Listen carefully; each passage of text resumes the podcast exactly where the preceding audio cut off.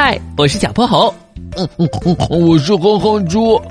想和我们做好朋友的话，别忘了关注、订阅和五星好评哦。下面故事开始啦。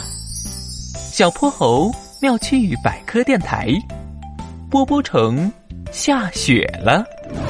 小泼猴，看看这儿，屏幕里的星星表哥得意的伸手接住一片雪花，展示给小泼猴。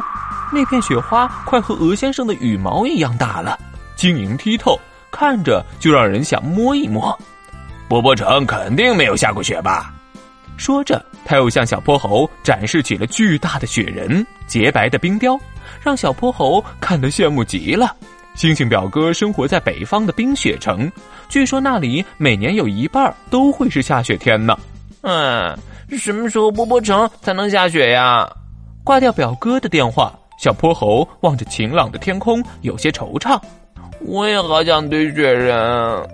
小泼猴，你在想什么呢？怎么一副不开心的样子？哼哼猪吃着糖葫芦来到小泼猴身边。你要吃吗？味道可好了。嗯，不要。我在想，波波城什么时候才能下雪呀？下雪有什么好的？可冷了。可是那时候就可以在雪地滑雪、打雪仗、做雪橇，可有意思了。现在就只能看别的小朋友们炫耀，这有什么难的？哼猪，你有办法？那当然，我们找玄教授去，他肯定能办到。就这样，小泼猴和哼哼猪一起来到了玄教授的实验室。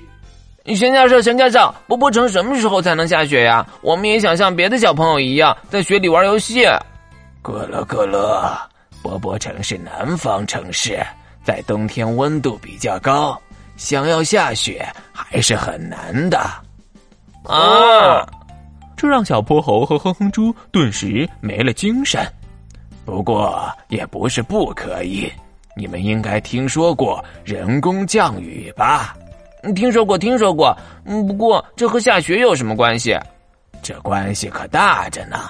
其实它们的原理都是相似的，只要给云层中增加一些凝结核，让那些小冰晶能都附着在上面，不断变大，最终变成雪花落下来就好了。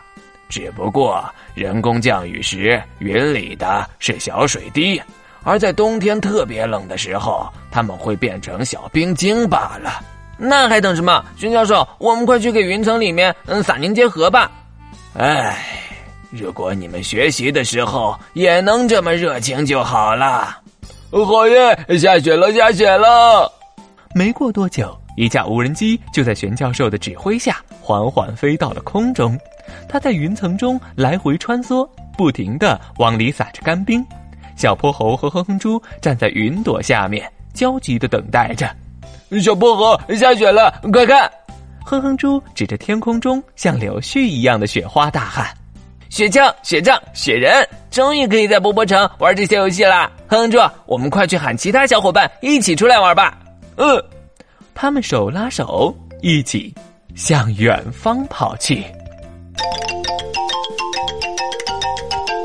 今天的故事讲完啦，记得关注、订阅、五星好评哦！